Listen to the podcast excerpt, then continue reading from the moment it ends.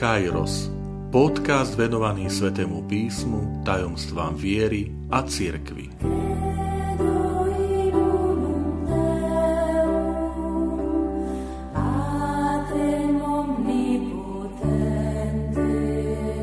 osemdesiata deviata časť. Zhromaždenie apoštolov v Jeruzaleme. Vitajte pri počúvaní tohto môjho podcastu. Volám sa František Trstenský, som katolícky kňaz, farár v Kežmarku a prednášam Sväté písmo na Teologickom inštitúte v Spišskom podhradí. Milí priatelia, dostávame sa k udalosti, ktorá je istým spôsobom prelomová v živote prvej cirkvi. Ide o udalosť, ktorá sa opisuje v Skutkoch apoštolov v pätnástej kapitole. Niekedy sa nazýva, že to je prvý snem apoštolov alebo prvý koncil. Sú to všetko, poviem, také veľmi vážne až právne výrazy koncil, snem. Máme možno pred očami druhý vatikánsky koncil a zhromaždenie biskupov celého sveta pod vedením pápeža. Radšej hovorím o zhromaždení apoštolov, aby sme práve tento obraz nemali pred sebou, že je tam nejaké hlasovanie a, a návrhy, procedurálne návrhy, tak ako ich poznáme teda z rôznych tých koncilov a snemov neskôr. To, čo je podstatné, že chceme v tejto časti rozprávať, uvažovať o udalosti, o zhromaždení, ktoré je práve východiskom a základom toho, čo nazývame synoda, snem, koncil v tom kresťanskom prostredí, lebo v tej pätnástej kapitole Skutkov apoštolov nachádzame princípy, piliere toho všetkého, čo sa potom už vyvinulo aj istou inštitucionalizáciou tých foriem, vonkajším prejavom, pravidlami. Ale poďme pekne po poriadku. V Antiochii, v dnešnom Turecku, teda v území mimo Izraela, boli Ježišovi nasledovníci prvýkrát nazvaní kresťania. Nádhera, že nie v Jeruzaleme, nie v Ríme, ale v Antiochii dostali teda toto pomenovanie, označenie. Um, nikto v Jeruzaleme ešte nechápal, nerozumel, že táto komunita, ktorá je spojená s apoštolmi, obsahuje novinku, ktorá bola objavená v pohanskej krajine. A to práve v Antiochii, kde vypukol kvôli tomu konflikt, ktorý ohrozil prvú cirkev a teda jesvalo tu potenciálne nebezpečenstvo aj istého rozdelenia. Prečo? Preto, lebo nemáme tu Petra, ktorý zastáva teda to dôležité miesto v cirkvi, ale v Antiochii ešte nie je. Máme tu však iné postavy. Máme tu konvertitu Šavla, ktorý bol farizejom, ktorý teda vyrastal v tej židovskej tradícii a zrazu bráni túto novosť, o ktorej o chvíľku poviem. Keď sa stretol s Ježišovým posolstvom, tak opustil tradície otcov a prijal Ježišovo posolstvo.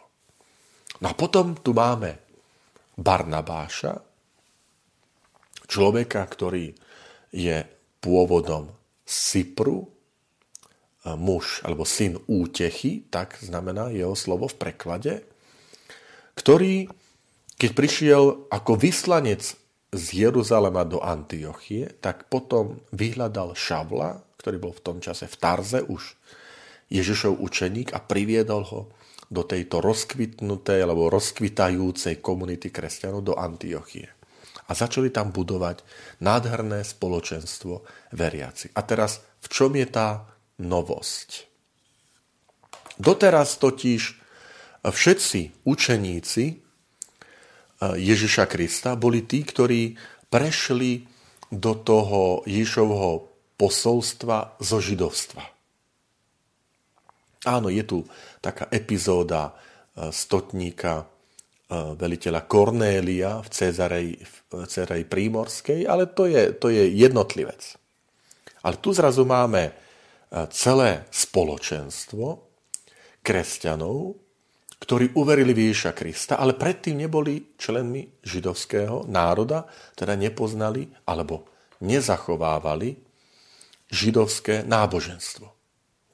A teda ten spor, ktorý sa rozpútal, bol, že prišli niektorí z Judej, z Jeruzalema a hovorili, ak sa nedáte obrezať podľa Mojžišovho zákona, nemôžete byť spasení. To je vážna vec. Toto nie je len otázka nejakého, poviem, chirurgického zákroku, obriezky. Ale to bola otázka spásy. Totiž obriezka znamenala začlenenie sa do židovského národa, do židovského náboženstva.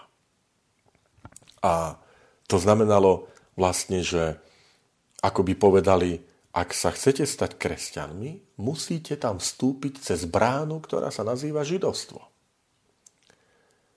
A Ježišovo posolstvo však nebolo určené exkluzívne len pre niektorých ľudí, ktorí patrili do vyvoleného židovského národa, ale predsa pre celé ľudstvo. Nebolo možné a nebolo to ani úmysel Ježiša Krista obmedziť posolstvo len na Izrael. Lebo v Antiochii, na území, ktoré je mimo, mimo Svätej Zeme, prijali kresťanstvo ľudia, ktorí predtým nepochádzali zo židovského sveta. A teda sme tu pred vážnou otázkou, že boli tu snahy vložiť Ježišovo nové víno do starých mechov židovskej náboženskej inštitúcie. To je riziko, ktoré, ktorému sme aj v súčasnej dobe, a poviem, v každej dobe kresťanstvo bolo vystavené. A preto je nádherná tá, tá snaha a dôležitosť, že cirkev vždy bola schopná obnovy, obrody. Latinsky tá známa veta, že ecclesia semper reformanda, že cirkev vždy sa obnovujúca, reformujúca. Aj terajší svätý otec František, aj, aj tými novými ustanoveniami ohľadom fungovania tých kongregácií, ktoré sa po novom nazývajú dikastéria. Že doteraz, poviem, prvé medzi tými kongregáciami, dikastériami bolo, bola kongregácia pre náuku viery. A teraz svätý otec hovorí, ale naše, naša úloha je evangelizovať. A teda prvou kongregáciou, prvým dikastériom je dikastérium pre evangelizáciu národov. Tam sa šíri Ježišovo posolstvo. To nám Ježiš dal ako prvé. Teda stále je to cirkev, ktorá e, chce a neustále je pozvaná dávať nové víno do nových mechov. A teda aj v dnešnej dobe sme vyzvaní, aby sme to nové víno Ježišovo posolstva, tú, niekedy tú nespútanosť, tú búrlivosť, ktoré to mladé víno má, to je Ježišovo posolstvo, nemôžeme zavrieť do starých spôsobov konania, myslenia, žitia náboženstva. Samozrejme, rozumiete ma dobre, že nikto tu nehovorí, že ideme mediť nejaké pravdy viery, dogmy. Hovoríme o, o spôsoboch myslenia, že nové víno potrebuje novú mentalitu, aj nové formy evangelizácie, nové formy žitia tej viery.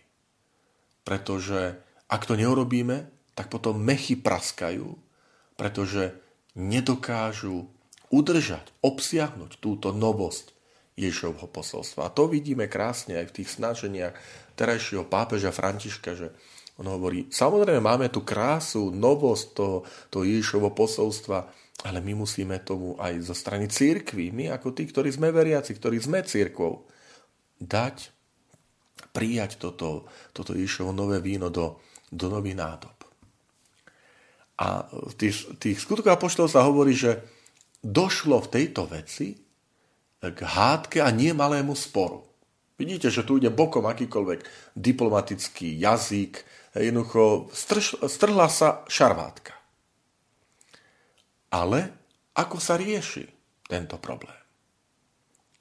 Takže Pavol a Barnabáš a ostatní sa rozhodli, ideme túto vec predložiť do matky cirkvi, a to je Jeruzalemská cirkev, kde sú apoštoli, starší, starší myslíme nie vekom, ale presbyteroj, čiže tí, ktorí majú na starosti istú zodpovednosť v tej, tej jeruzalemskej komunite, a predostrieme im túto vec. Nádherné riešenie aj pre nás, milí priatelia, že aj v cirkvi, keď prichádzajú ťažkosti a prichádzajú možno aj rozpory a, a vnútorné, vnútorné napätia, tak niekedy sú niektorí pohoršení, že aké svedectvo vydávame iným, keď takto vznikne napätie a šarvátka medzi nami. Ale to je falošné. Naša úloha nie je tváriť sa, že problémy nie sú. Problémy budú, vznikajú, samozrejme, lebo ich život prináša. Sme rozmanité povahy, rozmanité pohľady máme na veci. Čiže problémom nie je to, že je pohoršenie, že vznikne nejaký spor. Toto nie je pohoršením. Pohoršením môže byť to, ako ten spor riešime a či ho vôbec riešime. Či ho zametieme pod koberec a povieme, je to v poriadku, dôverujte nám, nič sa nepýtajte, my to vyriešime. Hej, to je zametanie pod koberec. Alebo, alebo to neriešime v duchu evanjelia, že tam dávame ducha tohto sveta. A tu je krásne to svedectvo, že Pavol Barnabáš povedal, poďme to riešiť v duchu evanjelia. Poďme do, ku tej matke, do Jeruzalema, ktorá je matka všetkých tých cirkví, lebo oni sa považovali, všetky tie cirkvi v Antiochii, v Efeze, v Aténach, v Solúne, v Korinte, ako deti, pretože vedeli, že v Jeruzalém sme prijali Kristovo posolstvo, tam Ježiš zomrel, tam je tá prvá komunita. A teda prišli, a aby predložili túto vec v Jeruzaleme. Aké veľké veci s nimi urobil Boh. A tam aj pekne povedané, že, že keď to rozprávali, takže celé, celé spoločenstvo stíchlo a počúvali Pavla a Barnabáša. Viete, aj tá schopnosť stíšiť sa a načúvať je veľmi dôležitá. Aj v tom, ako riešiť veci v cirkvi a spoločenstvo, vo farnosti a v diecéze. Že stíchnuť a počúvať. Áno, aj tam sa potom pokračuje, že keď skončili, tak povstali niektorí zo sekty farizeov a hovorili, musíte sa dať obrezať podľa Mojžišovho zákona. A tu nastáva dramatický moment, že to, to musíte. Jednoducho, lebo to slovíčko musieť je slovíčko, ktoré v Biblii veľakrát je odkazom na Božiu vôľu. Možno, že som to už spomínal v niektorej z častí, že keď Ján Krstiteľ odporuje, že on nemôže predsa pokrstiť Mesiáša, Ježiša Krista v Jordáne, že by to malo byť naopak, tak Ježiš mu povie, nechaj, je potrebné, aby urobiť to, čo je spravodlivé. Že máme urobiť, musíme robiť to, čo je spravodlivé, čiže čo je Božia vôľa. Ján, ty máš urobiť svoje, čo Pán od teba čaká, že ma máš pokrstiť, ja svoje, že ma volá svoje Božie kráľovstvo. A teda to slovičko musíte jesť Božia vôľa. A teraz stali niektorí, ktorí povedia musíte. To znamená, začali si nárokovať Božiu vôľu. My vám, pre nich obriezka predstavuje Božiu vôľu. Máte vstúpiť do židovstva. Máte prijať Mojžišov zákon, lebo taká je Božia vôľa. A tam sa krásne spomína v šiestom verši, že apoštoli a starší sa zišli a skúmali túto vec. Nádhera. Lebo skúmať túto vec znamená sadnúť si a premýšľať, sadnúť si a modliť sa, hľadať Božiu vôľu v tom. Že to nie je nejaké rýchlo, rýchlo poďme rozhodnúť. Alebo e, aj bez vás to rozhodneme a tak ďalej. Nie. Zromaždíme sa, zíďme sa, sadnime si a skúmajme túto vec. Tu je návod na synodalitu, milí priatelia. Aj treba sa zamýšľať nad tým, akým spôsobom v našich farnostiach a diecézach sme prešli túto diecéznu fázu synodality, synody o synodalite. Že či to bolo naozaj takto, že sadnúť, preskúmať, modliť sa, um, aj načúvať. To je, to je dôležitá vec. A v tejto situácii zaznie aj Petrov hlas. Dôležité, nie? Že, že dôležitý odkaz aj do tej našej situácie a do situácie dejín cirkvi, že vždy bolo dôležité, aby zaznel Petrov hlas. Čiže keď nastane spor, Peter vstane a povie: bratia, vy viete, že Boh si ma od prvých dní vyvolil spomedzi vás, aby aj pohania počuli slovo evanjelia. A teda je dôležité, tam Peter zhruba parafrázem hovorí, že aby sme nekládli na, na Ježišových učeníkov väčšie jarmo, ktoré nevládali niesť ani naši otcovia. Lebo veríme, že milosťou Ježiša Krista budeme spasení. To je obrovský posun, čo hovorí Peter. Peter, ktorý hovorí, že si je vedomý aj toho líderstva. Vy viete, že si ma Boh od prvých dní vyvolil spomedzi vás. Čiže tu zaznieva naozaj Peter, tá skala, ten, o ktorom hovorí Ježiš, že až sa obrátiš, posilne mojich bratov vo viere. Aké je dôležité počúvať aj Petra dnešných čias, pápeža. A potom aj to Tá, tá nádherná sloboda, ktoré, ktorú Peter hovorí, že nie je dobré, aby sme kládli na, na tých, ktorí uverili, ešte väčšie bremeno, než dokážeme sami, alebo naši otcovia dokázali uniesť. Že premýšľajme nad tým aj my, akým spôsobom odozdávame vieru. Akým spôsobom o viere, o náboženstve, o evanjeliu rozprávame, ako prezentujeme. Je to bremeno. Je to bremeno, ktoré ktoré vidia, že ani my veľakrát nevieme a nechceme uniesť a nosiť. Tam v tom príhovore Peter povie, že prečo pokúšate Boha? To pokúšanie je to sloveso peirazo, pokúšať, rovnaké ako, ako diabol, keď pokúšal Ježiša na púšti. Žiadal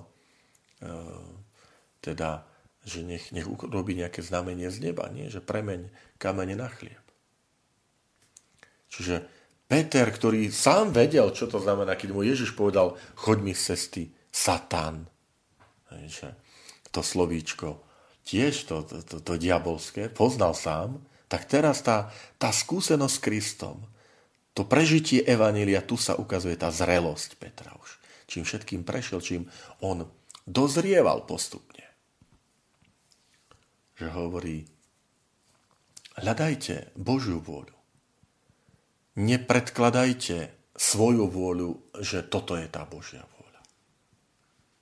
Peter tu hovorí o milosti, že, lebo milosťou sme spasení. A milosť to je tá nezištná, veľkorysá, obetavá láska, ktorá sa premieňa na dar, to charis, milosť. Hej, to je nezaslúžený dar, ktorý človek získal nie pre svoje zásluhy, pretože by Pána Boha donútil, že ja ťa donútim, že ty ma musíš, ty ma musíš dať milosť, ma musíš naplniť milosťou. Ale vždy je si človek vedomý, že, že to je Boží dar, to je Božia láska, ktorá sa nám dáva nie pre naše zásluhy, nie za odmena za slušné správanie, lebo Boh je vždy prvý, ktorý nás predchádza, to je tá milosť. To je niečo, čo si nezaslúžime. To je niečo, čo, za čo, na čo si nemôžeme nárokovať. A Boh nám to predsa dáva. Ale nie preto, že sme boli dobrí. Ale preto, že On je verný. Pretože On nás miluje. Lebo On nás miloval ako prvý. Takže aj toto je, toto je nádherné vystúpenie Petra. A treba povedať, že to je posledné vystúpenie Petra v Skutkoch apoštolov v pätnástej kapitole. Napriek tomu, že Skutky apoštolov majú dvadsaťosem kapitol, tak s Petrom sa už nestretneme ďalej. Už to bude, už to bude apoštol Pavol a jeho cesty misijné, ktoré budú až do záveru hlavnou témou skutkov apoštolov. Ale to stačí. Viete, že tu opúšťame toho apoštola Petra a vidíme, akým spôsobom vyrástol, ako, ako dozrel. Od Petra, ktorý, ktorý nadšene hovorí, že pôjdem za tebou a, a chcem kráčať po vode a, a vyznáva, ale zároveň potom dostáva napomenutie, že je maloverný, že je Satan, že ho zaprie, ktorý potom prežíva to, čo povie, že Pane, ty vieš všetko, ty vieš dobre, že, že ťa milujem, že ťa mám rád. A, a teraz tie, tie postoje, kde Peter sa postaví v tom jeruzalemskom zhromaždení, lebo vie, že teraz to zhromaždenie potrebuje počuť Petra, potrebuje počuť toho zástupcu Ježiša Krista na zemi. A Peter neuteká pred touto zodpovednosťou, možno ako inokedy, nie? Ktorý zapretí a utekal pred tou zodpovednosťou, že nepoznám ho, nechcem teraz sa k tomu hlásiť. Tak, tak o to si aj my prosme, o ducha apoštola Petra, aby sme my mali silu povedať, vyjadriť sa vtedy, keď, keď je to potrebné, keď je dôležité, aby zaznel náš hlas. Ale zároveň prosme si aj to umenie načúvať. Poďme, prosme si o o umenie riešiť spory také, aby, aby boli v zhode s Kristovým evanjeliom, aby to neboli zametania pod stolom, pod koberec, aby to nebolo poťapkávanie sa po pleci, ako všetko to tak funguje a sme tu dobrí a, a pritom sú ťažkosti, ktoré prehliadame, nevidíme, nechceme ich riešiť, zľahčujeme. Obrovská výzva. Takže, milí priatelia, možno v kľude si prečítať tú pätnástu kapitolu skutkov apoštolov, všímať si tie jednotlivé postavy a, a možno aj z nich učiť sa, čo to znamená tá synoda, synodalita, vôbec zhromaždenie spoločenstvo, spoločenstvo cirkvou. Ja už len na záver poviem, že pre mňa takým krátkým vyjadrením a zhrnutím toho, čo to znamená, že tá cirkev je synodálna a máme sa učiť nejakej ceste kráčania spolu, tak pre mňa opäť sú tou odpoveďou skutky apoštolov, ktoré charakterizujú prvú komunitu veriacich, že to bolo spoločenstvo, ktoré sa schádzalo na učení apoštolov. Dôležitá vec, nie sú to biskupy. Učení apoštolov. Druhá vec je na lámaní chleba, Eucharistia. Budovať cirkev bez Eucharistie nie je možné. Na modlitbe je modlitba spoločná jednotlivcov, sila modlitby a na spoločenstve. Spoločenstvo, kde sú dvaja, traja zhromaždení v mojom mene, tam som ja medzi nimi. Tu máme nádherný odkaz aj toho, čo znamená cirkev dnes a myslím, čo znamená cirkev v každej dobe.